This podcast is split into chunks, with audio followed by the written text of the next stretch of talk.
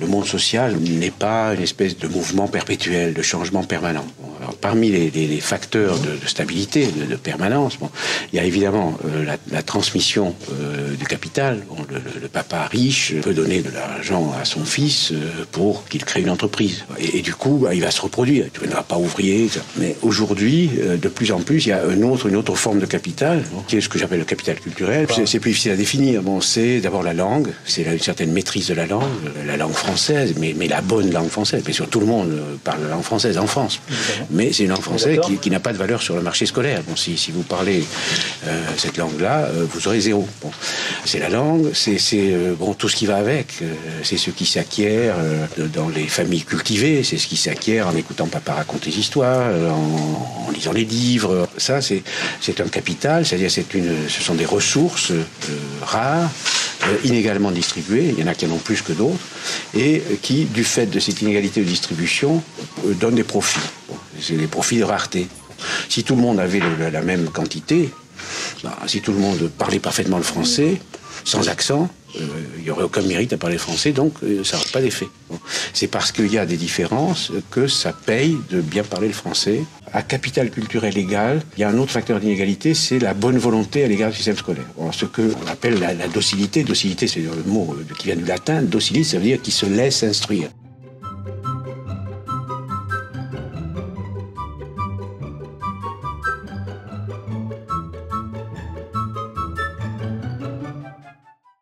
Bonjour Julien.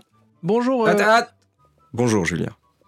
Naturaliser l'humain ou humaniser la nature Ça va? Tu veux un verre d'eau? J'ai des knackis dans la boîte à gants à l'effigie de Eric Orsena sinon.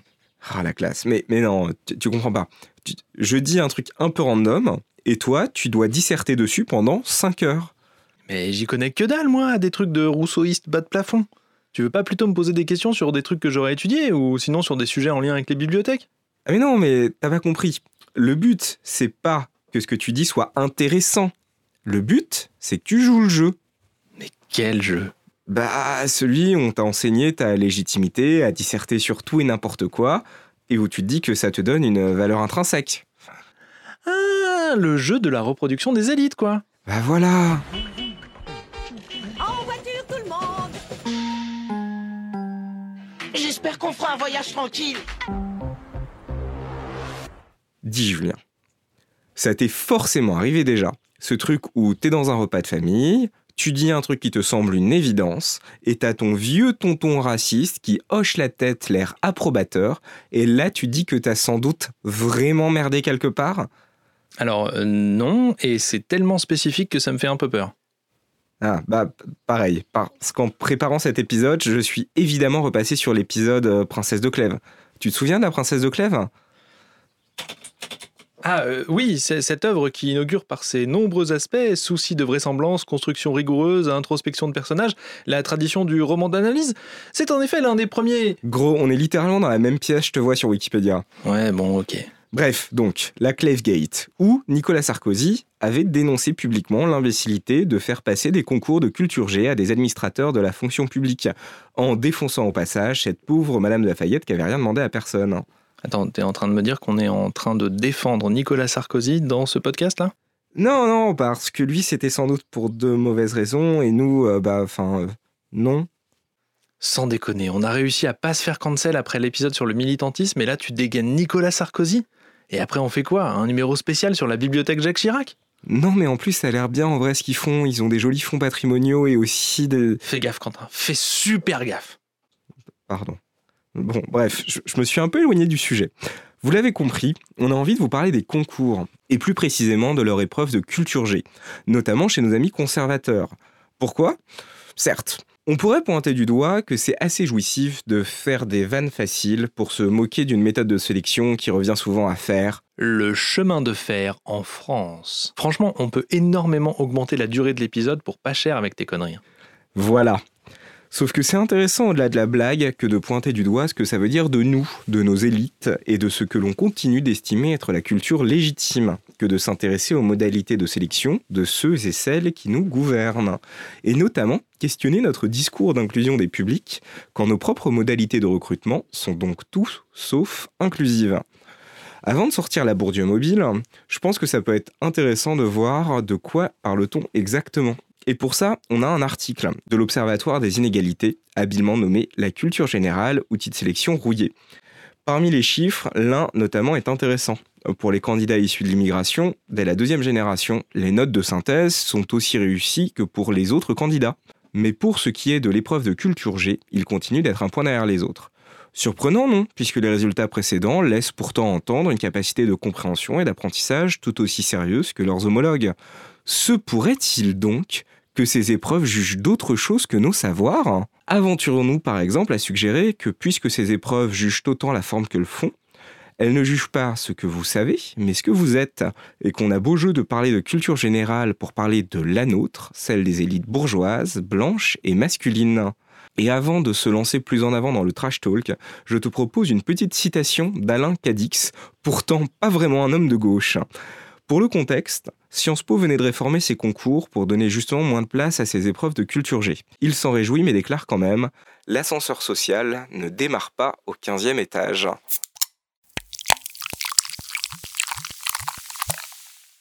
Ouais, donc voilà, je reprends le volant de la Bourdieu Mobile. Euh, c'est l'heure d'invoquer de, euh, Papy, Papy Pierrot. Euh, notre père spirituel de la gauche moderne. Notre père spirituel de la gauche moderne, exactement. Pas si moderne que ça d'ailleurs, mais je crois que ça fait partie des trucs indéboulonnables. Moi, quand j'étais au lycée, soit t'avais un t-shirt Bourdieu, soit t'avais un t-shirt Che Guevara. Ouais, c'est ça. J'aime bien l'idée qu'on puisse mettre les deux hein, au, même, au même niveau, c'est quand même assez cool. Alors ouais, Bourdieu, Bourdieu parce que ça fait partie des bases, qu'on le cite souvent, que des fois on le cite pas forcément très bien. Et, et en fait, c'est l'occasion là cet épisode de revenir un peu à ces bases-là et mettre un peu tout le monde, euh, tout le monde d'accord et, juste bah, reparler un peu de Bourdieu, reparler de ses théories, de ses concepts et de voir à quel point ils s'appliquent euh, encore parfaitement aujourd'hui et euh, de voir à quel point c'est des grilles d'analyse, des grilles de lecture qui, qui correspondent bien aux bibliothèques. Donc moi, j'ai pas fait d'études de sociaux, mais par contre, j'ai rencontré Bourdieu euh, au travers d'abord du documentaire de, Pierre Carl, euh, La sociologie est un sport de combat, je pense comme, euh, comme plein de gens, qui est un, un, docu hyper rigolo à regarder de toute façon, mais qui permet un peu de voir comment, comment Bourdieu lui-même, il explique ses, concepts et, comment, comment ça a une, une réalité et, et comment ça, ça s'incarne dans le, dans le monde social normal. Et puis, et puis après, plein de confs en ligne, plein d'interviews de, de, Louis, plein de, plein de enfin des extraits de ses, euh, ses conférences au Collège de France, etc. Et puis euh, bah, plein de gens aussi qui ont discuté de lui. Il y a un excellent dictionnaire de dictionnaire international de Bourdieu euh, qui est un gros machin de 1600 pages, euh, qui est imbitable en vrai, mais euh, pour certains trucs, c'est quand même hyper intéressant. J'en ferai des citations justement quand on va, quand on va parler un peu des, grands concepts. Et du coup, bah, on va s'attacher là aujourd'hui à quatre de ces grands concepts, qui sont l'habitus, qui sont les capitaux, la théorie des champs et la violence symbolique, qui permettent d'éclairer chacun à sa façon, mais, euh, mais en formant un tout à peu près cohérent, euh, ce dont on parlait juste avant sur les concours. Et pour ce petit disclaimer, parce que c'est aussi important en sciences sociales du coup de, dire qui on est, moi non plus j'ai pas vraiment étudié Bourdieu, mais j'ai quand même eu une L1 d'histoire où j'ai bloqué les ascenseurs de Tolbiac avec des poubelles pendant des mouvements sociaux. Donc je me sens quand même plus qualifié à parler de Bourdieu que beaucoup de personnes, bien sûr. C'est ça, on est, on est la team, euh, notre diplôme, on l'a écrit dans, les, dans, dans, le blocage de la grille de Toy c'est clair. C'est ah ça. Là là. C'est beau. Ce qui est intéressant avec, euh, avec Bourdieu, c'est que, et de la sociologie en général, c'est que c'est une conceptualisation qui est née de, de l'observation empirique des choses. On n'est pas sur un truc de maths ou un truc de, de, physique quantique ou d'astrophysique où on va être sur des modèles qu'on va imaginer mais sans pouvoir observer la réalité de ce qu'on qu'on qu'on réfléchit. Là, on part d'une observation et après, à partir de ça, on va faire des stats, on va faire des enquêtes, etc. pour consolider un modèle, mais on part vraiment du réel et de ce qu'on observe. Et Bourdieu, c'est vraiment ça, c'est-à-dire que ça partait de, de ces observations, que ce soit en Algérie, en Kabylie ou dans le Béarn ou autre. Euh, il y a eu vraiment ces observations des mondes en train de changer pour se dire ok, euh, j'essaye de conceptualiser pourquoi est-ce que euh, pourquoi est-ce que ça change et pourquoi est-ce que ça pourquoi il y a de la friction dans les changements. Deux connards dans un bibliobus. Bon, évidemment, dans le cadre des concours, ça paraît presque une évidence que Bourdieu, ça va être une arme conceptuelle assez utile pour commencer à détricoter tout ce merdier. Du coup, je te propose ça. On fait un petit fil rouge, on part de ces concours et tu nous poses un peu les gros concepts euh, de Tonton Boubou. Et euh, let's go. On commence avec quoi? Let's go. Alors, on va commencer. euh, Son, son, son premier concept, c'est le concept d'habitus, qui vient euh, pas forcément de lui au départ. Mais euh, voilà, on va juste euh, essayer de, de- de poser un peu les bases. Qu'est-ce que c'est que l'habitus? Euh, 42 mètres carrés, 1272 euros, banlieue parisienne. Avec question suivante. Qu'est-ce que c'est que l'habitus? C'est toutes les actions qu'on fait spontanément sans y penser. Quand on va dire bonjour, soulever son chapeau dans certains, à certaines époques, manger avec des couverts, vous voyez les gens qu'on voit pour la première fois. Tous ces trucs-là, toutes ces habitudes qui ont été acquises, qui ont été inculquées par la socialisation, par l'éducation, par l'école. Ça renvoie vraiment à ces idées, ces habitudes collectives qui vont varier d'une société à l'autre et qui sont, alors attention là je vais commencer à sortir des gros mots mais on va détricoter tout ça. L'habitus, c'est une grammaire génératrice de pensée, de perception et de conduite caractéristique d'une culture. Ouais. Ouais, là, la Bourdieu mobile, pour le coup, elle Voilà. a besoin d'un peu d'huile. hein. Donc c'est une grammaire, ça veut dire que euh, c'est quelque chose à, à laquelle on, on- on fait appel mais sans y penser, comme dans une langue. Tu parles ta langue sans y penser, euh, tu parles français sans penser en permanence que là tu as mis du subjonctif, que là tu as bien accordé ton, ton, ton sujet avec ton verbe, et tout ça tu la parles naturellement, parce que tu as intégré tous ces concepts-là. Et ben l'habitus c'est ça, mais au niveau de, ta, de ton comportement social. Je pense qu'on pourrait faire un film saut où on m'enferme dans une pièce avec quelqu'un qui me dit que je dois maintenant écrire du subjonctif et à la fin je meurs euh, écartelé, tu vois. C'est ça. Et je Ah, pense que dans une pièce à côté, t'entends quelqu'un qui hurle Gérontif voilà. Et tu sais qu'il est en train de se faire euh, perforer par des lames qui sortent du plafond. C'est une évidence. C'est exactement ça. Mais du coup, c'est hyper intéressant parce que c'est un, concept qui est hyper important euh, à comprendre avant de pouvoir aborder le reste. Euh, ces, pratiques et ces représentations, elles sont le produit de l'intériorisation des structures par les individus. Au fur et à mesure où tu vas à l'école, où tu rencontres des gens, où tu es en, situation de social, en situation sociale, tu vas apprendre un certain nombre de, de pratiques, de qu'est-ce qui est socialement acceptable et qu'est-ce qui ne l'est pas. D'accord? Et ça, ça va varier suivant la société dans laquelle tu es. Et donc, on n'apprend pas la même chose et on n'intègre pas ces comportements de la même façon euh, aux États-Unis et en Allemagne, euh, ni euh, en Somalie et en Corée du Nord. C'est très différent à chaque fois. Et il y a des comportements qui sont très différents là-dessus. Mais c'est intégré. Ça fait vraiment partie de ton être total. Ce, qui ce qui est important, c'est que c'est chevillé à ton corps. Si on te demande là tout d'un coup de te dire à partir de maintenant, tu manges sans couvert. D'accord Ah ouais, bah voilà, Ouais. pour des trucs ça va le faire, mais pour d'autres tu vas trouver ça vraiment chelou quoi. ouais. Et puis il y aura tout un autre tas de trucs qui seront pas adaptés. Mais quoi qu'il en soit, il y aura une résistance de ton corps pour te dire bah non merde je peux pas. Parce que là, de ce que j'entends, ok, on crée des habitudes qui sont issues de notre milieu social, jusque-là, rien de bouleversant.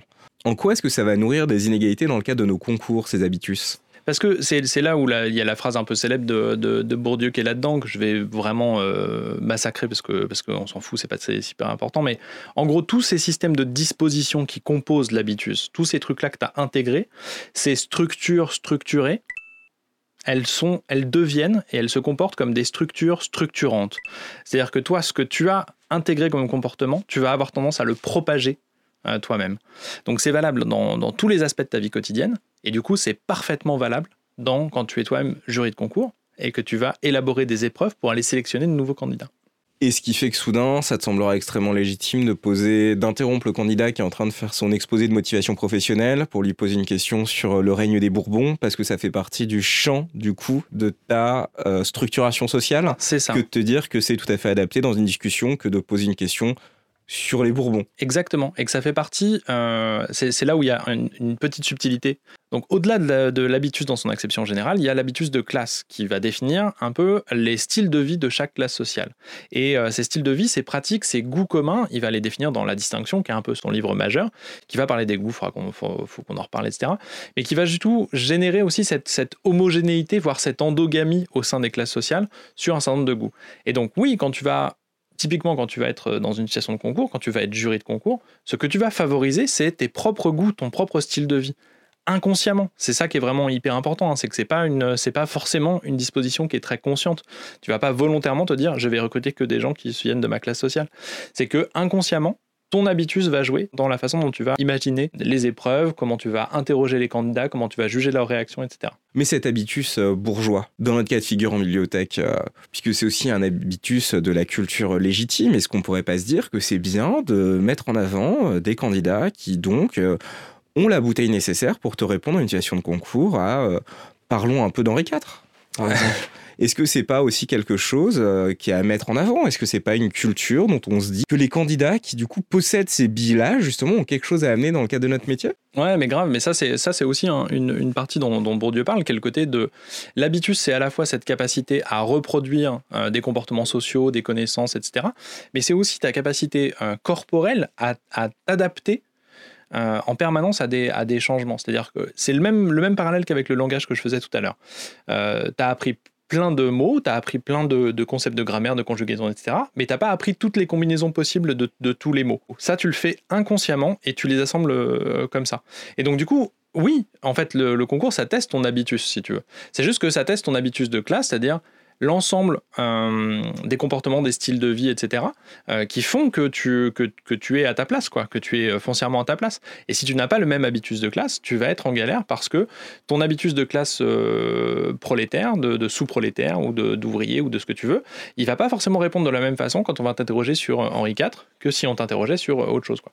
Et ce que tu sous-entends par là, c'est que si je pose même la question de savoir si ce serait pas mal en fait d'avoir des candidats du coup qui ont cette richesse-là, c'est déjà parce que je suis dans un habitus qui me fait donner cette valeur-là à ses savoirs et que c'est le serpent qui se mord la queue. Ouais, c'est un peu ça. Et c'est ce qui amène aussi aux grosses accusations de déterminisme qu'il y a euh, vis-à-vis de Bourdieu, qui est de dire, bah voilà, euh, si avec l'habitus, en fait, tu, tu, tu détermines que euh, personne n'a de contrôle sur rien et que en fait, tu, tu, ne peux pas prendre en main ton destin et que rien n'est lié à ton, à ton truc personnel. Mais bah, genre, le déterminisme, il a quand même un peu gagné la guerre de la pensée depuis 60 ans et a raison, non? Ah bah oui, mais pas tellement en fait, parce que tu as quand même beaucoup des gens à chaque fois qui, te, qui, te, qui vont te dire ça, qui vont te dire, oui, mais moi, j'ai fait. Est-ce que c'est pas un peu l'équivalent des gens qui t'expliquent que bon, ok, peut-être que c'est mieux euh, de soigner le cancer avec la chimiothérapie, mais ils ont une très bonne amie qui a pris de l'homéopathie et ça a quand même très bien marché sur elle. Hein? Je sais pas, il y a, un peu, y a un peu de ça. Euh, il y a cette idée de toute façon que, euh, que les théories bourdieusiennes, elles sont, elles sont enfermantes lui, il recuse complètement ce truc-là, puisqu'il dit qu'en gros, bah, l'habitus de classe, il va être déterminé par euh, des styles de vie qui vont, être, euh, qui vont être communs à la classe bourgeoise, par exemple, mais elles sont complétées aussi par des expériences personnelles, par des, une histoire familiale particulière qui vont singulariser chaque trajectoire. Et donc, euh, voilà. L'idée, c'est vraiment de se dire que ces trajectoires, elles existent, euh, que cet habitus, il existe, euh, qu'il est enfermant sur certains aspects, c'est-à-dire qu'on ne peut pas tout à fait y échapper, mais de prendre conscience qu'il existe, c'est prendre conscience des biais qu'on va, qu'on va, qu'on va utiliser. Et du coup, bah, pouvoir peut-être aussi les mettre un peu en sourdine, pouvoir agir contre, euh, et ça, c'est hyper important, notamment justement dans cette question des concours.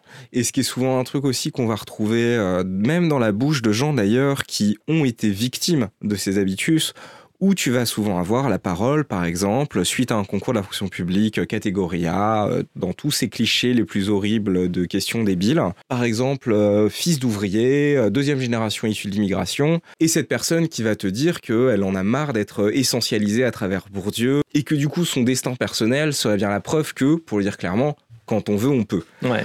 Ce qui est intéressant là-dessus, c'est que ça a été pas mal étudié sous le terme aussi du biais du survivant, cette chose-là qui est que euh, la leçon à tirer généralement de destins extraordinaires, ce n'est pas que quand on veut, on peut, mais c'est que ce sont des destins extraordinaires et que mettons-le au crédit des gens qui ont eu en effet la force de lutter contre l'intégralité des obstacles qui sont mis dans leur chemin. Absolument. Ce qui est dommage, c'est quand ces gens en profitent pour devenir des sombres connards en mode euh, je l'ai fait, tout le monde peut le faire, plutôt que de voir la réalité qui est que peut-être par euh, leur capacité de travail, euh, par les efforts investis, par peut-être la manière dont leur famille entière s'est regroupée pour essayer de donner cette chance-là, mais qui c'est ça, qui sont dans le champ en fait de l'extraordinaire, du roman en fait social presque. C'est les dominants, ceux qui ont intérêt à dire que c'est bien que ce soit inégal. Alors ça, c'est un, des, grands principes que, empiriquement validés. Enfin, les, gens ont tendance à dire euh, que les choses sont bien quand elles vont bien pour eux. ça, c'est une loi sociale pas très compliquée, mais, mais qui est vraie. Ça, ça va, ça va nous permettre de reboucler et de passer à la, à l- au concept suivant qui est Alors là, je vois que tu es en train d'essayer d'avancer dans le podcast et je me propose de faire quelque chose. C'est qu'à chaque fois que je te vois passer d'un truc à un autre, j'aimerais que euh, tu commence une phrase, s'il te plaît. Et donc là, ça va nous permettre. Attends, pause, dramatique. L'Europe cherche, avec raison, à se donner une politique et une monnaie commune, mais elle a surtout besoin d'une âme. André Froissart, vous avez 5 heures. du coup, je vais juste interrompre de temps en temps pour vous donner des trucs de concours un peu, parce que ça me paraît un moyen aussi d'enrichir un peu vos cerveaux de, de petits habitus. D'accord. Maintenant, les auditeurs, on va vous appeler les petits habitus. parce que... Au pluriel, c'est Habiti ou pas? Ah, Ah, merde, oh, vous putain, êtes nos habibis. nos habibi habiti. J'adore. hein. Et là, tu viens de faire une ref euh, latin. Ouais. Donc, euh, prends-toi trois habits points. Mais du coup, voilà, ça nous amène, tu vois, à, sa- à cette idée, c'est que le pouvoir symbolique, il naît dans l'habitus. Euh, c'est l'exemple que Bourdieu prend de lui-même quand, quand il fait son, son, son auto-analyse euh, sur le fait que, donc lui, il vient du Béarn avec un gros accent, etc. Et quand il vient étudier à Paris, il se force à perdre son accent parce que euh, son accent, euh, donc qui est inscrit dans son habitus, hein, d'accord, c'est, voilà, ça fait partie de sa façon de parler, qui lui a été inculqué par son éducation, par ses parents, par sa, lignée familiale, par son environnement de, de- dans lequel il a grandi. Et quand il arrive à Paris, il sent que cet aspect de son habitus va le gêner et va euh, le freiner dans son ascension sociale ou dans, sa, dans son acception sociale. Et du coup, il se force à, à faire ça. Et donc là, on est sur ce, ce pouvoir symbolique qui est très fort et, et qui va nous faire perdre des trucs et dont on va revenir après quand on parlera de, de violence symbolique. Ce qui est intéressant avec ça, notamment au niveau de l'accent, petite anecdote euh, croustille euh, UMP au passage, les meilleures d'entre elles. Savais-tu que Laurent Vauquier, genre euh, grand euh, parmi les grands, avait euh, en 2017 engagé quand même a priori un coach vocal pour récupérer un accent Alors lui, je crois que c'est la Haute-Loire, typiquement. ouais. qu'il n'avait pas parce que c'était quand même un gros parisien justement de base justement parce qu'il avait bien réalisé je pense que cet habitus là Ouais. lui servirait Ça va nous permettre vraiment de, sauter à la, partie sur le- les capitaux, les différents capitaux, parce que c'est aussi une, une partie qui est hyper fondamentale à comprendre chez Bourdieu. C'est l'idée que il y a le capital économique, euh, comme chez Marx, comme chez d'autres penseurs, etc. C'est important, mais c'est pas le seul, la seule façon euh, de, de- de lire les rapports de domination qui peuvent exister dans la société. C'est pas uniquement les possédants, économiquement parlant, qui sont dominants et les non-possédants qui sont dominés. Ça joue évidemment, ça rentre en ligne de compte, mais il y a aussi d'autres types de capitaux qui sont le capital culturel, le capital social et le capital symbolique. Et tous ces trucs-là, ils, ils rentrent en ligne de compte, notamment dans les concours. Le capital économique, il joue évidemment, mais c'est pas le seul. Et c'est ça qui est, euh, c'est ça qui est hyper important. Comment est-ce qu'il développe cette idée de, que le capital économique, ce serait pas la seule lecture possible des rapports de domination? C'est euh, avec Passeron quand il bosse sur les héritiers, donc sur le système de reproduction sociale, et notamment de, de- l'école. On s'aperçoit d'un truc simple, c'est que jusqu'à présent, pour euh, avoir une idée de- des représentations sociales au sein de l'université, on se disait, ok, combien il y a de fils de, de pourcentage de fils d'ouvriers au sein de l'université, combien il y a de pourcentage de fils de cadres, etc. Et eux, ce qu'ils ce font, le, le switch qui est, qui est hyper euh, normal finalement euh, qu'on a en, tête euh, aujourd'hui, c'est de se dire ça c'est pas intéressant comme chiffre. Le chiffre intéressant c'est de voir quel est ton pourcentage de chance de, faire des études supérieures si tu viens de tel ou tel milieu social. Et donc de rapporter ces chiffres-là à la population générale. Et du coup, là, ils arrivent à un chiffre, donc c'est les années 60, c'est plus tout à fait pareil aujourd'hui, même s'il y a encore beaucoup de choses à, revoir, c'est que en gros, si tu es fils d'ouvrier, tu as 1% de chance euh, ou quelques pourcents, je sais plus, enfin c'est vraiment minime, de faire des études supérieures. Alors que si t'es fils de cadre, eh ben, t'as 60% de chance de faire des, euh, des, euh, des études supérieures. mais tu voudrais dire que c'est pas que les enfants de cadre sont naturellement 60 fois plus intelligents que les enfants d'ouvriers Non, c'est ça. C'est qu'il y a, d'autres choses en ligne de compte. Il y a le capital économique, mais il n'y a pas que ça. Et donc, du coup, c'est là qu'il développe l'idée du capital culturel qui vient, qui vient en, en- en complément de ça. Et qui vient notamment du fait que la culture qui est enseignée à l'école, c'est la plus proche des- de celle des classes dominantes. D'accord? Donc de, de celles qui ont déjà eu euh, cette éducation et qui s'y retrouvent le mieux. Euh, ce que tu apprends à l'école, bah ouais, ça, correspond bien à la culture euh, dominante. Tu pas des, des- des trucs de culture de dominé. C'est, c'est, ça marche pas comme ça. Mais il y a aussi un deuxième truc qui est hyper important, c'est le rapport pédagogique et son arbitraire. C'est-à-dire que les enseignants, inconsciemment, ils vont favoriser des facultés qui sont les moins scolaires possibles. Et donc, ils sont hérités du milieu social, du milieu familial, et donc du capital culturel. Qu'est-ce que ça veut dire ça? Ça veut dire que, euh, je vais vous citer un exemple très simple. J'ai eu un rendez-vous avec euh, la, maîtresse de mes enfants euh, il y a- pas longtemps pour, pour les bulletins, tout ça, on s'en fout. Et ils étaient très contents de, de leur travail, c'est cool et tout. Et euh, genre, ils étaient contents du fait qu'ils pouvaient avoir des discussions sur d'autres sujets que, que l'école. Du genre, euh, ma fille qui a 8 ans, qui est en CE1, euh, sa maîtresse disait Ah, c'est vraiment intéressant de discuter avec elle parce que elle connaît déjà plein de trucs sur la mythologie, elle a une grande culture littéraire et tout ça et tout ça. Et donc, du coup, ce qui fait que la maîtresse donne des compliments à ma fille, c'est pas le fait qu'elle réussisse à faire ses additions ou faire ses exercices de son petit cahier euh, ou machin, c'est le fait qu'elle est jugée inconsciemment sur des éléments qui viennent de l'extérieur et qui viennent de la culture que nous on lui donne à l'extérieur, de lui faire écouter des podcasts, de lire des bouquins avec elle, de, de faire des trucs, etc. Et du coup, la suite logique de ce truc-là, c'est le, le fait que la maîtresse dise Mais vous êtes enseignant vous aussi?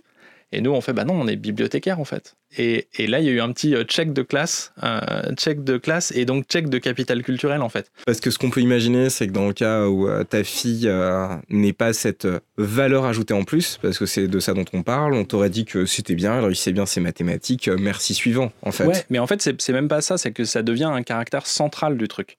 C'est-à-dire que c'est pas tellement de la valeur ajoutée, c'est-à-dire que c'est par cette capacité des enfants à avoir un capital culturel en dehors de, de- des connaissances scolaires, et du coup aussi avoir cette capacité en partie, euh, c'est plus compliqué cet aspect-là, mais on, va le, on, va, on peut le- on peut on peut l'aborder là, cette capacité aussi à se rebeller face à l'institution, qui est propre aux dominants, qui est vraiment euh, valorisée par les enseignants, et par le, par, du coup par le système scolaire.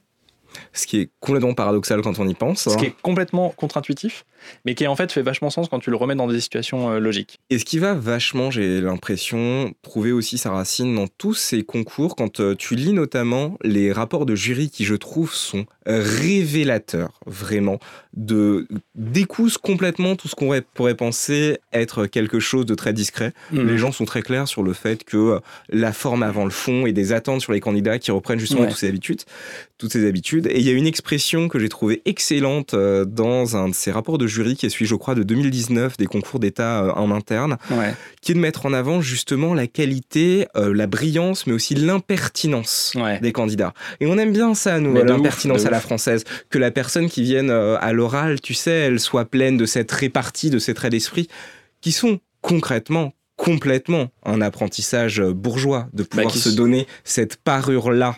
Qui sont un habitus de classe en fait. hein. Voilà, là on est vraiment typiquement dans l'habitus de classe. Parce que la personne qui, elle, a dû faire tout ce jeu d'apprentissage de ces sujets, a dû rentrer dans ce moule-là, évidemment, il lui est impossible d'accéder à ce truc euh, de justement cette impertinence. Elle va être tout simplement dans un travail scolaire et terrorisée à l'idée que ce moule dans lequel elle n'est pas née soit révélé. Clairement, ouais.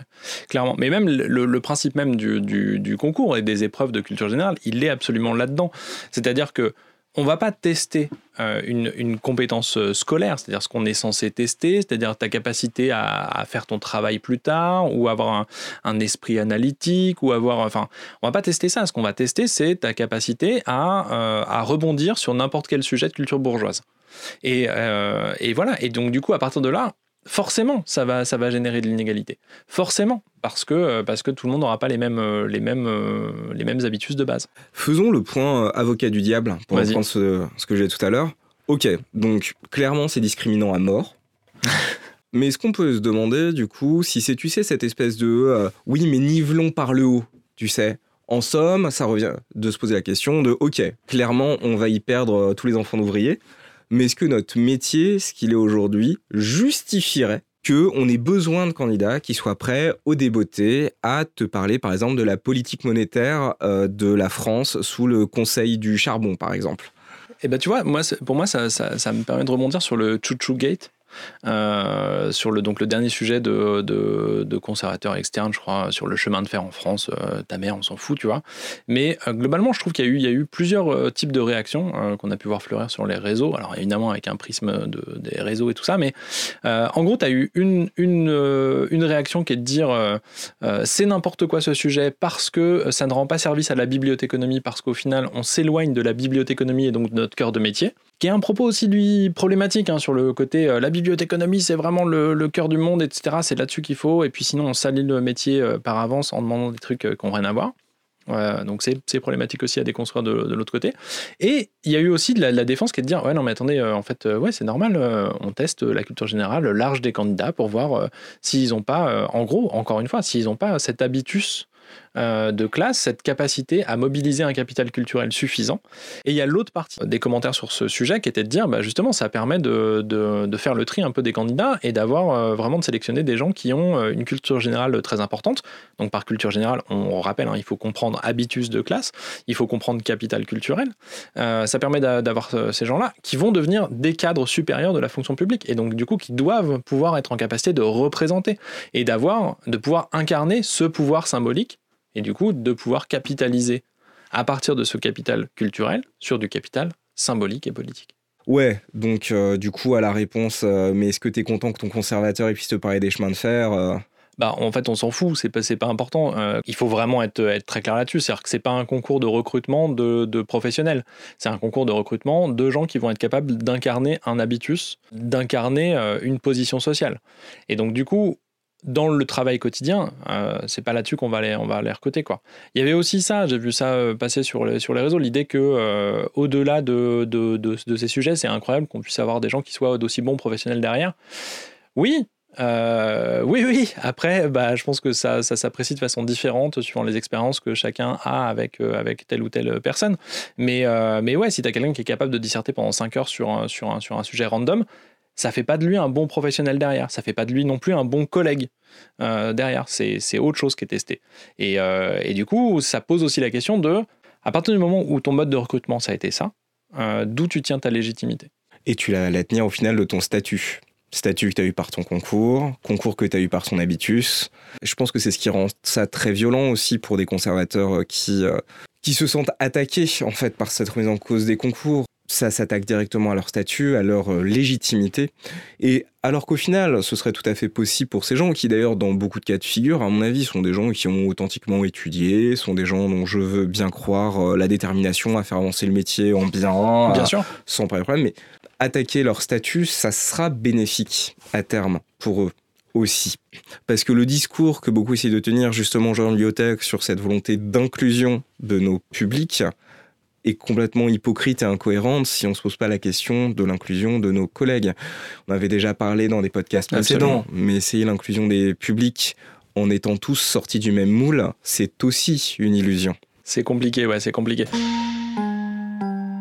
Euh, ça amène aussi à l'idée de la, cette difficile remise en question de son propre statut.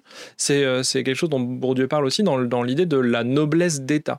C'est-à-dire qu'en gros, l'État, et on, en reviendra quand on parlera un peu de violence symbolique, mais en gros, c'est l'État qui va assurer la reproduction des élites, par le biais notamment des grandes écoles.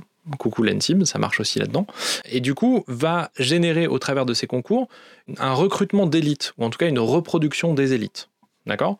Et cette élite-là, elle est perçue et elle se construit comme une noblesse pas comme l'ancien régime où tu étais le fils d'eux et c'est comme ça que c'était la reproduction, mais plutôt comme une, noblesse, donc du coup d'État. Et cette noblesse, elle se caractérise aussi par son statut hyper important et son rôle de cadre et de maintien de l'ordre social qui est perçu comme naturel. Et si jamais en effet t'es cons et tu te sens attaqué par ça, le vrai truc important, c'est de voir combien justement au contraire, dans ce discours bourdieusien, ce qui est génial pour toi, c'est que tu n'es pas attaqué en tant que personne, ce qui est attaqué, c'est la structure qui t'a produit. Et que donc, dès que tu te sens attaqué, parce que généralement, ce qu'on veut entendre, c'est des gens qui disent Ah, donc en fait, euh, on reconnaît pas mes efforts. Non, non, on les reconnaît très bien, tes efforts. On n'en a aucun doute que, à un moment, tu as dû faire preuve d'une espèce de valeur, d'effort pour en arriver là, et ainsi de suite. Ce qu'on critique, c'est le fait que les, les cartes, le jeu était biaisé, qu'on se battait pas tous avec les mêmes armes à la base, et que quand on parle de noblesse d'État, T'as beau avoir dû peut-être te battre un peu pour en être digne, mais toujours est-il que toi, t'étais sur des rails. D'autres non. Ouais, attends, attends, attends, attends, attends. Attends, Le principe de l'art, retrouver plus que ce qui s'est perdu. Elias Canetti. Vous avez 5 heures. Putain. Putain, c'est vraiment incroyable. C'est incroyable parce que c'est ultra caricatural en fait. C'est trop marrant euh, de, de voir ça. Mais du coup, ce que, tu disais, ça permet de, voir aussi euh, la, légitimation qui est faite euh, de la réussite scolaire dans ce système-là. Euh, c'est vraiment le, le, don quoi, qui va expliquer la réussite. C'est-à-dire que si tu, si tu réussis, c'est parce que tu es doué, parce que tu, tu, tu as ce don en toi, parce que tu as cette capacité de travail incroyable, etc. Et du coup, donc c'est à la fois des capacités innées et le travail, mais du coup ça veut dire que l'échec, lui, il est très individualisé. L'échec, c'est euh, c'est ta faute. C'est-à-dire que c'est ton destin, c'était ton destin de rater ce concours, c'était parce que tu n'as pas assez travaillé, parce que tu n'avais pas machin. Et, euh, et c'est c'est hyper important de, de voir ça. C'est-à-dire que cette reproduction des classes dominantes, elle fait partie des mécaniques qui vont instituer la violence symbolique, dont on va parler juste après. J'arrête pas, j'arrête de faire du teasing après, mais, euh, mais, euh, mais voilà. Et toutes ces, toutes ces briques-là, elles, elles, elles s'assemblent pour former euh, la violence symbolique derrière. La notion aussi qui est hyper importante et qui va s'établir aussi, je pense, qui va éclairer aussi les concours, c'est la notion de capital social. Le capital social, qu'est-ce que c'est? C'est les liens qu'on peut avoir, c'est le réseau qu'on va avoir, c'est l'influence qu'on peut avoir, donc qui est à la fois hérité. Euh, voilà, tes parents, euh, ils font partie d'un milieu social particulier. Euh, si tu es fils de prof à l'université, tu vas baigner dans un réseau de, de profs, de chercheurs, etc. Et donc, du coup, tu vas connaître un certain nombre de gens. Et quand, bah, je sais pas, le moment est venu de faire des études supérieures, il y a un truc plus logique qui va se faire. Quand il va falloir trouver des stages dans un laboratoire, tu vas les trouver plus facilement. C'est valable aussi à l'extérieur. Si tes parents sont des, des, des petits patrons dans une, dans, inscrits au sein du MEDEF local, et ben pour trouver un stage de fin d'études, ça va être plus facile. Si tes parents sont éditeurs, libraires, bibliothécaires, etc., il y a un côté plus facile comme ça de bénéficier du réseau social de tes parents. Et puis, c'est un réseau aussi qui va se construire au fur et à mesure de tes études. Euh, on pense voilà, en en particulier aux grandes écoles qui sont construites autour de ça, autour de cette idée de faire des promotions pour faire en sorte de lier les gens et que ce, ce réseau social, ce capital social puisse perdurer et qu'on puisse avoir des liens d'influence comme ça qui puissent se créer. Et donc, l'exemple d'utilisation de ce capital social, c'est euh, l'exemple qui est, est cité euh, plein de fois par euh, Gisèle Chapiro euh, quand elle explique des trucs de Bourdieu. C'est l'exemple du banquet du siècle, qui est euh, le côté où tu as plein de responsables politiques, plein de responsables médiatiques qui se retrouvent pour bouffer ensemble et, euh, faire un peu, euh, euh, faire peu l'état du monde et, euh, discuter entre eux. Et le fait qu'il y ait des liens comme ça qui, euh, qui se construisent, c'est des liens qui vont favoriser un capital politique hyper fort et hyper, euh, hyper important. Comme exemple, dis-moi ce que t'en penses, mais j'aime beaucoup cette histoire de ce qu'on a vécu tous les deux. Alors on donnera pas de nom, euh, dans une formation vraiment avec que des A. Que des A euh, cons, conservateurs. Ou euh, dans les retours de la formation, on a une personne qui a dit alors, je questionne le fait que en tant que conservateur, entre parenthèses A+, mes formateurs aient pu être des personnes catégorie B. Et ce que je trouve très intéressant avec ça, c'est que euh, cette formation, c'était sur un sujet où euh, fondamentalement, cette personne avait quand même tout à apprendre, ce qui peut, je pense d'ailleurs, être quelque chose que beaucoup de conservateurs reconnaîtraient sans le moindre mal d'ailleurs, que euh, c'est parce que tu es conservateur que tu possèdes tous les savoirs, euh, techniques ou non d'ailleurs. Mais ce qui est intéressant avec ça, c'est surtout que ça montre le fait que la question de la légitimité de nous en tant que personne à amener un savoir est problématique et que la question du savoir en elle-même, en fait, est subsidiaire. Ce qui est intéressant, c'est le étant A, je ne peux apprendre que de A, que la légitimité de la personne à m'apprendre doit dépendre aussi de sa classe et de son statut. Et ça, ça m'avait vachement marqué, et c'était aussi, je trouve, un truc qui pointait bien du doigt le moment où euh, toute euh, cette logique finit euh, vraiment par se bouffer elle-même et rentrer dans une faillite intellectuelle profonde qui est que euh, bon cette personne de toute évidence avait au contraire plutôt beaucoup besoin de notre savoir justement là-dessus mais surtout que c'est incroyablement désarmant à mon avis au quotidien d'avoir un cerveau qui marche aussi par l'examen de la légitimité de chaque savoir à l'aune en fait de la personne qui parle Je pense que cet examen de la légitimité, en fait, en vrai, on le fait tous et il est plus ou moins marqué. C'est-à-dire que nous, c'est pareil, hein, tu vois, quand on va euh, suivre une formation, quand on va avoir un interlocuteur, en fait, on fait inconsciemment un examen de légitimité. Est-ce que cette personne, elle a euh, le bon pédigré Est-ce qu'elle me parle, machin? C'est vachement difficile de se, de s'en départir de ce truc-là. Mais par contre, il y a des fois où c'est plus ou moins marqué, et il y a des fois où, en fait, le rejet de la légitimité, il va s'exprimer de façon plus ou moins violente. Et encore une fois, je vais faire du teasing, mais on va parler après de violence symbolique, ça, ça s'exprime parfaitement là-dedans. C'est-à-dire que la violence symbolique, elle n'est pas reçue et perçue de la même façon euh, de tous les côtés du manche. Parce que, bah, voilà, quand tu es euh, A, et que tu exerces de la violence symbolique, ça n'a pas le même poids que quand tu es C et que tu exerces de la violence symbolique. C'est pas les mêmes personnes qui vont s'en prendre plein la gueule et ils vont pas être, ça va pas être perçu de la même façon. Donc, euh, donc ouais, il y a, y, a, y a une problématique là-dessus. Il y a une nécessité de déconstruire et de prendre conscience des biais qu'on a euh, les uns et les autres sur tous ces sujets-là pour pouvoir être, être mieux armé à ça. Donc attends, avant de parler de la violence symbolique, on va parler de la théorie des champs. Qu'est-ce que c'est que la théorie des champs? C'est le fait qu'il y a une spécificité de certaines actions sociales. La religion. Est-ce que c'est de la violence symbolique que de dire qu'un mec du Béarn nous parle de théorie des champs, c'est normal que ça me fasse rigoler un peu ou, Ah euh, putain. Ouais, c'est parisien, c'est Ouais, Violence symbolique Bravo, parisienne. bravo, ouais. bravo. Euh, je vais me flageller un peu. Ouais, s'il te plaît. Donc la théorie des champs, ça part du principe qu'il y a une spécificité de certaines activités sociales, comme euh, la religion, la politique, la recherche scientifique, euh, les arts, le sport, les bibliothèques peut-être, dans lequel il y a une lutte pour le monopole du capital symbolique. C'est ça qui va déterminer euh, les trucs, c'est que on va lutter à l'intérieur de ce, de ce champ-là pour avoir le monopole, non pas de la violence euh, physique, de la légitimité de la violence euh, physique, mais par contre de- de- du monopole du capital symbolique. J'avoue qu'en parlant de sociologie, je pense que t'as un pauvre Weber qui est en train d'exploser de légitimité de la violence Ah bah ça, ces derniers ouais, temps. ouais, c'est magnifique, ouais. Pardon. ouf, bref. Et donc, il y a trois conditions, euh, selon Bourdieu, pour constituer un champ et pour qu'un champ émerge. Il faut d'abord un corps de spécialistes. Donc, dans les champs qu'il a étudiés, il faut des prêtres, il faut des, euh, chercheurs, il faut euh, des peintres ou des artistes, etc., qui vont être des sortes d'arbitres de tout ça. Est-ce qu'on a ça dans les bibliothèques? Bah, il y a quand même Eric Orsena, non? Oui, à part, à part Eric Orsena, ouais.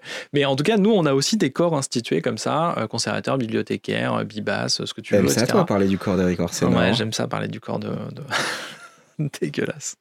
Notre Euh, petit Knekicosaurus, hein, ah. comme on l'appelle. hein. Pardon, Euh, Pas d'image. pas d'image, pas Pas d'image. Donc ouais, on a des corps comme ça institués qui vont être institués comme étant les arbitres et qui vont, euh, qui vont euh, favoriser l'émergence de, de ce champ-là. La deuxième condition pour que le champ émerge, c'est des institutions, comme euh, l'Église dans le champ religieux, le barreau pour, euh, pour les avocats, une revue scientifique dans le champ scientifique ou un prix littéraire. Euh, bah nous, ça peut être tout à fait les concours euh, qui vont être euh, ces, institutions qui vont réglementer euh, qui fait quoi et comment ça se passe. Et la troisième condition pour qu'un champ émerge, c'est ce que- ce qu'il appelle un marché des biens symboliques. Alors c'est toujours euh, pareil avec Bourdieu, il y a toujours des grands mots un peu complexes pour, pour dire un truc euh, simple, euh, ou en tout cas qui maintenant apparaissent comme simples. C'est l'idée qui est de la transaction. de la transaction et notamment de la transaction au niveau de la reproduction. Je vais prendre un exemple différent des bibliothèques et après on va voir comment est-ce que ça peut s'appliquer aux bibliothèques. L'exemple qu'il prend lui dans, dans, dans son étude sur le monde académique, sur le monde universitaire, c'est de dire qu'il y a une transaction qui s'opère au moment du recrutement des maîtres de conférences et des professeurs d'université, euh, au moment de toutes ces, euh, ou de l'agrégation ou de ce genre de, conneries. Euh, à chaque fois qu'on va recruter des enseignants, on va le faire par un jury de concours qui va être lui-même constitué d'enseignants, de, de chercheurs, etc., qui vont avoir tendance à recruter des gens pour se reproduire socialement, pour assurer ce monopole du capital symbolique au sein même de leur, de leur discipline. Et donc du coup, ben voilà, tu vas avoir par exemple, euh, je sais pas moi, un sociologue bourdieusien qui va recruter d'autres sociologues bourdieusiens pour pouvoir assurer euh, une homogénéité de la discipline et pour faire en sorte qu'il y ait, euh, y ait une, domination qui s'installe. C'est particulièrement vrai en économie, qui est un champ hyper homogène, où en fait les gens ont des, qui ont des avis différents, divergents, ils sont perçus comme hétérodoxes, etc. Et ils sont ultra, ultra minoritaires. Et donc du coup, est-ce qu'on est dans le même, dans le même, euh, dans le même truc euh, dans les bibliothèques? Ben euh, ouais, carrément. C'est-à-dire que dans, il y a un marché, il y a, y a en tout cas une lutte pour avoir une reproduction dans le recrutement. Euh, dans le recrutement par concours, il y a une lutte pour savoir euh, comment on va faire. Et Là, on va faire une petite, euh, un, petit pas de côté euh, sur le côté euh, concours d'État, conservateur, etc., sur les concours de la fonction publique territoriale, qui, qui ont vécu plusieurs transformations dans les 20-30 dernières années et qui font que, typiquement, le pouvoir politique a plus de poids dans le recrutement. Et, et ça, ça amène des questions hein, qui, sont, qui sont hyper importantes. C'est genre, euh, c'est quoi le, poids du devoir de réserve là-dedans? C'est quoi le poids du devoir d'obéissance, etc. Quand tu as directement euh, le responsable politique qui va recruter euh, les agents qui vont travailler, est-ce qu'on est encore dans le cycle de la fonction publique qui doit être indépendante du pouvoir politique ou pas? Comment, ça se gère quoi? Et, du coup, ben, voilà, est-ce que ce champ des bibliothèques, est-ce qu'il est toujours aussi hermétique à l'extérieur ou pas? Enfin voilà, il y a, plein de questions qui se posent. Ok. Euh, du coup, ça fait des champs très restreints, soumis au pouvoir politique, et ainsi de suite. Mais est-ce qu'au milieu du coup de toutes ces pressions, du politique notamment, on peut pas dire que nos concours basés sur la culture G, c'est pas le, un mal pour un bien, c'est-à-dire la reproduction sociale, mais euh, pas de népotisme, par exemple? Parce que j'ai un peu l'impression souvent que dans ces conversations qu'on va avoir, le bout de l'argumentaire revient quand même à dire, ok, c'est pas la meilleure des égalités, mais au moins euh, t'es pas en train de recruter ton petit cousin. Euh, c'est une façon de voir les choses, hein, euh, tout à fait. Bourdieu, il aborde un peu ce, cas-là. Je crois que c'est le bouquin Les règles de l'art qui, parle de Manet et sur le fait que, je prends une périphrase, mais attention, on va y revenir. Manet, ce qu'il étudie en fait, c'est comment est-ce qu'on peut subvertir un champ? Comment est-ce qu'on peut euh, faire une révolution en fait? Comment est-ce qu'on peut changer les choses? Parce que bah, tout ce qu'on a vu, c'est que tout ça s'auto-entretient de façon hyper forte et qu'il y a une inertie dans la reproduction sociale qui est, fondamentale et qui est, hyper difficile euh, à, subvertir justement et à, ça. Comment est-ce qu'il fait Manet pour subvertir son, son champ? Bah, D'abord, c'est en étant euh, parfaitement le représentant euh, absolu de ça, en fait. C'est-à-dire que c'est le parfait candidat, euh, il, il obéit à toutes les règles, il est dans toutes les institutions, etc. Et c'est de l'intérieur qu'il parvient à, subvertir les normes de goût. Donc voilà, il y, y a tout ce travail sur, sur, sur ça qui est peut-être à faire. C'est-à-dire que le fait de se dire les concours, ça garantit l'absence de népotisme, Ouais, en fait, ça garantit l'absence de népotisme en partie, mais en fait, euh, ce que ça va favoriser, c'est que euh, bah, tu vas avoir une reproduction sociale qui va s'opérer. Donc, c'est pas directement les fils d'eux qui vont être là. Encore que ça se discute. hein. Je, veux dire, je pense qu'on connaît plein de fils de bibliothécaires qui sont bibliothécaires. Euh, ça, ça, ça se déroule bien, tu vois, et, et ça, ça peut. c'est- c'est c'est pas forcément un mal, mais voilà, c'est c'est- c'est ce qui est. Euh, Non, c'est des gens à 18 ans, comme de nombreux auditeurs, ont décidé que leur métier pour toujours, ce serait bibliothécaire. parce que c'était ça leur ambition professionnelle profonde. Ben ouais, c'est ça. Mais en même temps, à 18 ans, moi, je, trouve ça plus legit qu'à 7 ans, tu vois. Quelqu'un qui me dit à 7 ans, moi, je voulais être bibliothécaire et c'est ce que j'ai voulu faire toute ma vie, je, je pense qu'il y a un. Moi, j'ai d'abord des doutes, mais surtout de l'inquiétude. Moi, j'ai de l'inquiétude aussi et j'ai pas envie de me retrouver tout C'est seul dans c'est cette ça. classe. Souvent, cet enfant est probablement en train de croquer une demi-coccinelle au moment où il te raconte ça, tu sais.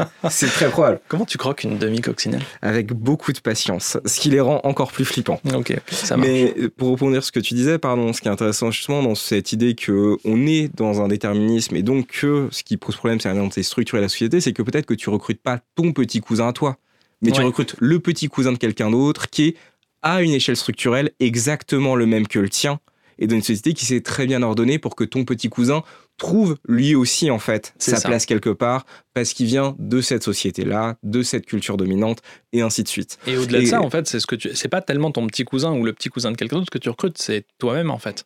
C'est-à-dire que tu, tu t'arranges pour te recruter toi-même en permanence. Est-ce que le titre de cet épisode pourrait être appelé Concours, une masturbation d'État On pourrait, on pourrait. Donc là, on arrive doucement à. Ah, ah, ah, Hop, s'il te plaît. Tourisme et culture. Sérieusement, tourisme et culture. Putain, euh, putain, d'accord, ok, ok, super, super. Bah écoute, euh, Magique. Bah oui, et bah tu me cites même pas la là d'un guide touristique euh, de Malte? Non, tu peux aller te faire foutre. et bah ça c'est pas très, euh, c'est pas, pas très euh, bibliothéconomie. Ah ouais, non, désolé, ouais, c'est c'est pas très ça. Deux connards dans un bibliobus. Mais du coup, on peut glisser tranquillement vers le le concept majeur de Bourdieu qui est la violence symbolique. Et qu'est-ce que c'est que la violence symbolique? C'est l'idée de répondre euh, au vieux problème de comment est-ce que la domination qu'on a décrit et qui existe, euh, etc., comment est-ce qu'elle s'exerce? Est-ce que c'est par la coercition ou est-ce que c'est par le consentement des dominés? Donc, il y a eu plein de penseurs différents qui ont ont pensé tout ça. Euh, pour Marx, c'est le côté euh, l'aliénation des masses. Pour Weber, il y a la notion de légitimité qui rentre en ligne de compte. On en entend beaucoup parler ces temps-ci.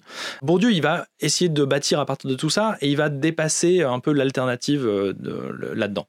Comment est-ce qu'on définit, comment est-ce que lui définit la, la violence symbolique? C'est tout pouvoir qui parvient à imposer des significations et à les imposer comme légitimes en dissimulant les rapports de force qui sont au fondement de sa force. Je pense que c'est le plus simple qu'il aurait pu faire. C'est vraiment euh, une citation de bâtard. Je vais venir tout à l'heure avec une autre citation vraiment de, de chacal. Il n'y a pas d'autre terme. Mais euh, voilà. La violence symbolique, c'est le cœur de la domination et elle a trois composantes. Il y a toujours trois composants dans un Et truc. Parce que c'est C'est ça. beau un système ternaire, Voilà, hein, c'est ça. Il y a trois composants. Est-ce que les systèmes ternaires font partie de la violence symbolique? Absolument. On est d'accord que quelqu'un qui viendrait avec euh, j'ai une explication en quatre points, instantanément tu le mépriserais. Bah, tu lui mets des chasses. Ouais, Tu lui mets une chasse. Tu lui mets une Combien chasse. de données importantes ont disparu de l'histoire de l'humanité parce que c'était le quatrième point de ta Ah présentation bah oui, mais c'est le quatrième point. C'est le quatrième point, t'en veux pas, mais C'est bien comme sûr. quand t'as un quatrième enfant. Tu les voilà, Voilà. évidemment. Exactement. Le petit pousset, c'était le quatrième enfant. Eh bah écoute, Enfin, désolé. je crois que c'était le septième. C'était hein. le septième. C'était le septième, ouais, vacherie. Ouais. Ouais, dur. Donc, la violence symbolique, c'est le cœur de la domination, et il y a trois composantes simultanées qui vont s'appliquer. La première des composantes, c'est la méconnaissance de l'arbitraire de la domination. Ça, c'est hyper important, notamment pour nous. C'est euh, voilà, très humblement ce qu'on essaye aussi de, raconter dans le podcast à travers différents, tous les épisodes qu'on a fait depuis le début. C'est le fait de prendre conscience qu'on est dans un rapport euh, structurel, sociétal, hiérarchique euh, au sein des strates sociales qui, nous, qui nous traversent, qui nous composent euh, en tant que bibliothécaires, et qui a un rapport de domination qui existe. Et que ce rapport de domination, il n'est pas négocié, il est vraiment arbitraire, c'est-à-dire qu'il est décidé par les dominants. La deuxième composante, c'est la reconnaissance de cette domination comme légitime. Ça, c'est hyper important. C'est là où ça rejoint un peu euh, Weber sur la, violence euh, légitime. D'ailleurs, Weber, la citation euh, exacte, hein, c'est vraiment que l'État revendique le monopole de la violence physique légitime. Ça veut dire qu'il a cette action-là de, de devoir aussi justifier chaque fois qu'il utilise le monopole de la violence légitime. Oui, parce que pour tous les amis là, Fafos, qui ont eu une petite poussée d'orgasme en écoutant des gens expliquer sur Internet ou sur BFM ou sur CNews que euh, puisque tu es policier, du coup, tu as droit à la violence et c'est tonton Weber qui l'a dit. Hmm. Non. Non, c'était pas, tout à fait ça, en fait. Pas Désolé, hein, c'était pas le passe-droit euh, ton fa. Non, absolument, absolument pas. Mais en tout cas, voilà, l'idée de la reconnaissance de cette domination comme légitime, ça veut dire que de la part des dominants comme des dominés, il y a cette idée que la domination, la hiérarchie structurelle euh, sociale, elle est légitime parce qu'elle est immanente, elle est naturelle. Et ça, on le retrouve parfaitement dans nos structures de bibliothèque, dans nos organisations de bibliothèque, avec euh, les, catégories, avec les concours qui sont différents, qui instituent que machin est supérieur à machin, qui est supérieur à machin. Et cette hiérarchie, elle est perçue comme légitime, et donc du coup, elle est plus difficile à remettre en cause, parce que elle est légitimée à la fois pour les dominants, qui sont persuadés d'avoir un concours plus difficile d'accès, et donc du coup qui méritent leur place, et les dominés, qui sont persuadés d'avoir un concours qui est moins difficile, et donc leur place, elle aussi, elle est légitime. Fun fact, les concours C sont les concours les plus sélectifs de la fonction publique depuis toujours. Et voilà. En rapport de candidats pour euh, admis. Absolument. Ça, ça éclaire le fait qu'il y ait une méconnaissance de l'arbitraire de la domination, le premier point. Le fait qu'on ne sache pas et qu'on ne se rende pas compte de ça. Pendant longtemps, les concours de bibliothécaires, euh, donc A-, étaient plus difficiles à avoir que les concours de conservateurs A+. Mais pourtant, bah, tu en as un qui est moins et un qui est plus. La troisième composante euh, de la violence symbolique, c'est l'intériorisation de la domination par les dominés. C'est un peu ce qu'on vient de dire, c'est le fait que les dominés ont intériorisé le fait qu'ils soient des dominés et que ce soit naturel, que ce soit normal. Ces trois composantes-là, elles sont simultanées. C'est le fait que la reconnaissance de la légitimité de la domination qui va entraîner la méconnaissance de son arbitraire, donc c'est parce que tu as intégré le fait que tu es, euh, que tu es un dominé et que c'est légitime que tu vas pas aller te renseigner de savoir que les, les conservateurs, finalement, leur concours est plus facile à avoir. Euh, me faites pas chier, c'est caricatural, mais je vous emmerde. Euh, et du coup que l'intériorisation de la relation de domination, elle se fait. C'est parce que ces trois trucs-là s'embriquent ensemble qu'il y a violence symbolique. Et avec cette idée d'ailleurs, après que, fonctionnant par statut, une fois que tu as eu ce concours, ce que tu as eu, c'est non pas simplement un droit à exercer du pouvoir, mais c'est le sésame de ta légitimité pour toujours. Ouais, c'est ça. Et ça, c'est quand même assez incroyable, le fait de se dire que ce concours, qui est au final quand même un exercice assez euh, bête et méchant, qui demande des efforts, qui demande du travail, bien sûr, mais quand même, c'est un sésame qui pour toujours t'apportera cette légitimité de statut, qui éclairera tous tes actes, et qui n'est pas remettable en question jamais. Absolument, ouais. Absolument, absolument. Et, pour, pour euh, réemballer tout ça, d'en revenir à, Bourdieu, et parce que ça me fait plaisir de citer cette, cette, phrase qui est absolument horrible. Donc, c'est une seule phrase, je vais la lire et après on, on, décompose. Commentaire de texte, c'est parti. Vous êtes, vous êtes prêts? Attention. Roulement de tambour. La violence symbolique est cette coercition qui ne s'institue que par l'intermédiaire de l'adhésion que le dominé ne peut manquer d'accorder au dominant, donc à la domination, lorsqu'il ne dispose pour le penser et pour se penser, ou mieux, pour penser sa relation avec lui, que d'instruments de connaissance qu'il a en commun avec lui, et qui, n'étant que la forme incorporée de la structure de la relation de domination, font apparaître cette relation comme naturelle. Est-ce que ça veut dire qu'on se juge avec les armes des dominants et qu'on perd forcément à la fin? C'est exactement ça. C'est que on se juge. En fait, on a, on a le- les mêmes outils d'analyse qu'on soit dominé ou dominant, et que du coup, si on a les mêmes outils de, de perception, d'analyse, de, de, pensée, eh ben, on va avoir tendance à légitimer des trucs. Et surtout, le, le- le mot clé, je pense là-dedans, c'est naturel dans ce truc-là. C'est la perception de ça a toujours été comme ça, et c'est l'ordre naturel des choses. Je pense que c'est le cœur de pas mal de discussions qu'on a eues euh, plein de fois sur les questions de neutralité, sur les questions de tout ça. C'est vraiment cet, ordre naturel des choses qui est, euh, qui est hyper important. Et ce que ça veut dire aussi, c'est que, attention, c'est peut-être un peu compliqué, mais ça suffit pas de se déconstruire pour s'émanciper. Pourquoi? Parce que la façon dont ça va se manifester, c'est l'habitus dont, on parle- dont on parlait. C'est dans les corps, dans nos corps à nous que ça va, que ça va se manifester. Euh, rien ne va révéler mieux cette incorporation de la domination que les, signes corporels euh, qui nous trahissent. Le fait que quand t'es pas à ta place et que tu es en jury de concours, en oral de concours, tu vas te mettre à rougir, à bégayer, à avoir euh, une émotion particulière. Des gens qui disent euh, Moi, j'ai trop peur de passer mon entretien d'évaluation. Et le fait que vraiment ce soit, un enjeu et que des gens se mettent une, mine incroyable sur le fait d'avoir de, un entretien avec euh, leur responsable.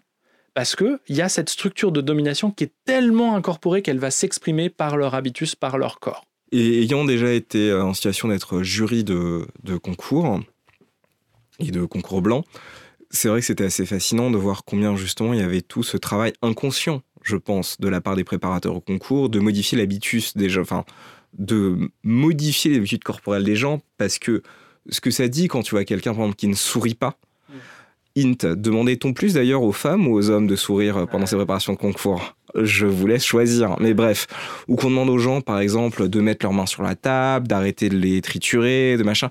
C'est pas parce que on va se dire que euh, ton jury, il a soudain une espèce de peur panique de voir un candidat qui commence à bouger ses mains.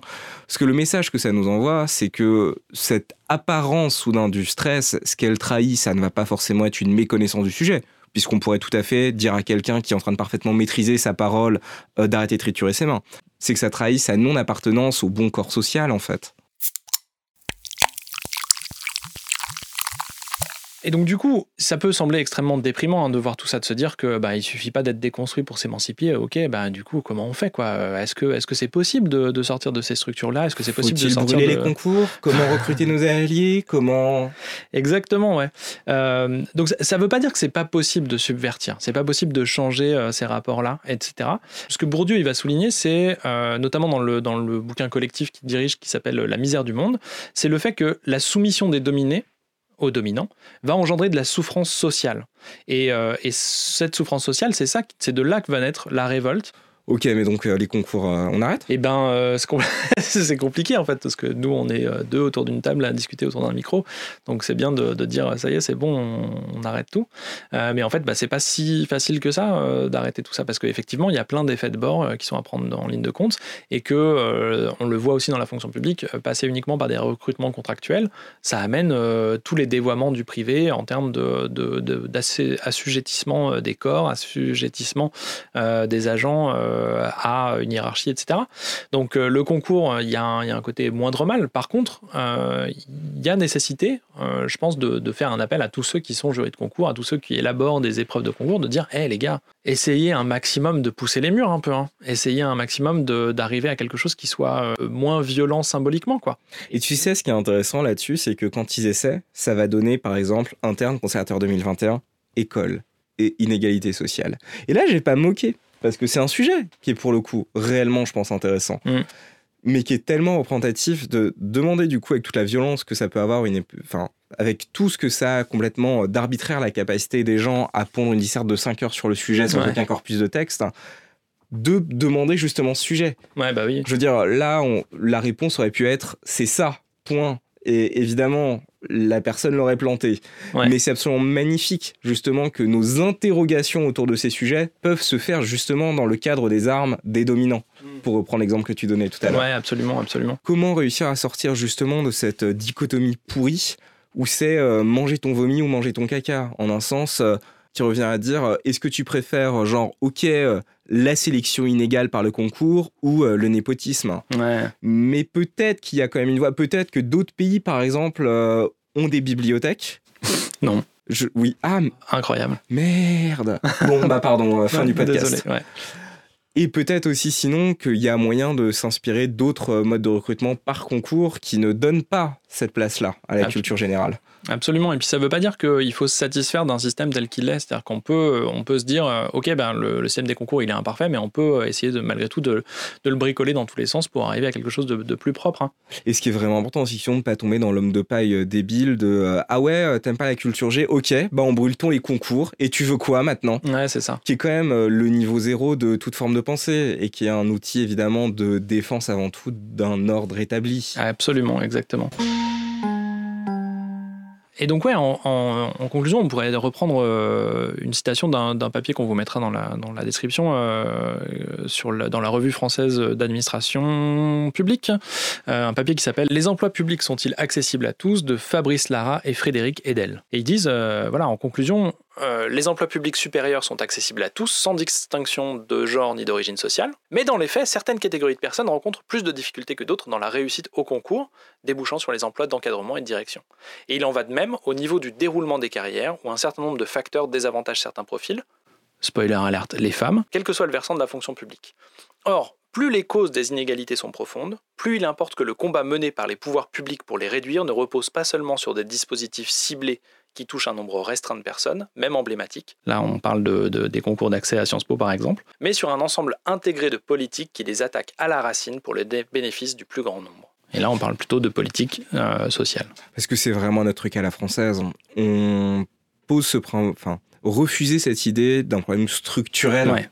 Et du coup, multiplier, disons, les chances de ces destins exceptionnels comme l'a fait Sciences Po, avec un certain succès. Tu pointais tout à l'heure que c'était pas un très bon chiffre d'évaluation, et ils ont quand même réussi à passer, je crois, en disant de 1,5% de fils d'ouvriers à 4,5%. Oui, pas oui, mal. bah voilà, ouais, c'est chouette. c'est cool, ouais, c'est bien. Mais on est vraiment dans une tokenisation de la lutte en fait. c'est pour pouvoir multiplier en fait euh, le nombre d'élèves dont tu vas pouvoir dire mais regardez justement ces, destins incroyables. Ce qu'on veut en fait euh, c'est la charité quand on fait ça. Absolument. on ouais. veut pouvoir montrer qu'on a consenti à donner à un petit nombre de personnes sélectionnées selon nos critères au demeurant euh, la possibilité de rejoindre l'élite. Hmm. Mais on la questionne pas cette Absolument. idée de l'élite. Absolument, c'est ça. Deux connards dans un bibliobus. Pour sortir un tout petit peu du champ des bibliothèques, une anecdote rigolote qui avait fait péter le. C'est pas rigolo du tout, hein, mais comme chaque fois qu'on dit une anecdote rigolote, tu sais très bien qu'à la fin, c'est juste un moyen d'introduire drôle, ouais. le. Ouais. Euh, un truc qui avait été hyper intéressant euh, l'année dernière dans le Twitter Game, évidemment, source incroyable de euh, tous nos, nos débats.